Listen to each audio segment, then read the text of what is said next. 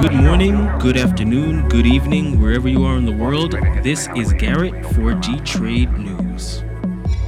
Reports out of Ethiopia tell of the legendary technology behind Bitcoin to soon be implemented in souping up the education system in South Africa. Quote, we believe blockchain offers a key opportunity to end digital exclusion and widen access to higher education and employment, says Ethiopia's Minister of Education, Mekuria. But it's not just any blockchain protocol. The good folks at IOHK, the force behind the rapidly up and coming token Cardano, have entered into a partnership with the Ethiopian government to help provide the population with access to all the cryptographic goodness that blockchain has to offer. Quote, it's very practical to think of the blockchain technology as a way to improve the quality of education, unquote. Uh, said Minister Mekuria to IOHK Director of African Relations, John O'Connor, in a video interview streamed Thursday, April 29th.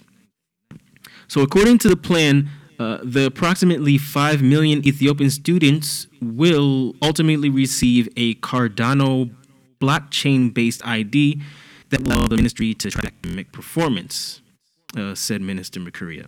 And 750,000 teachers will get access to the system. And not only that, the Ethiopian government struck a deal with a Chinese manufacturer of tablet computers, which will be distributed to the students. The news just keeps getting better and better for Africa, with all its problems, which include crippling poverty and famine. It has been a perfect implementation ground for Bitcoin and blockchain, where Nigeria has become one of the largest P2P Bitcoin markets in the world, according to data released by Useful Tulips. So this is without a doubt great news, not just for the crypto world, but also for Africa. Because if there was ever a place that needed freedom from overpoweringly prohibitive access to money, it's the motherland, Africa. And this is precisely the the beauty of crypto technology.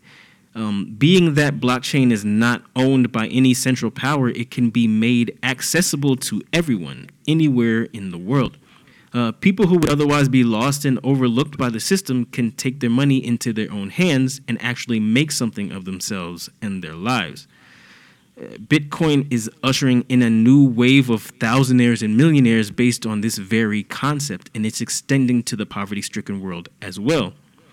And uh, this is one of the things that G Trade is being established to do here, where we're located in Central America people people need an alternative and that's exactly what cryptocurrencies provide and that's what g-trade is helping to to establish. All the more reason why bitcoin's price is where it is at the moment.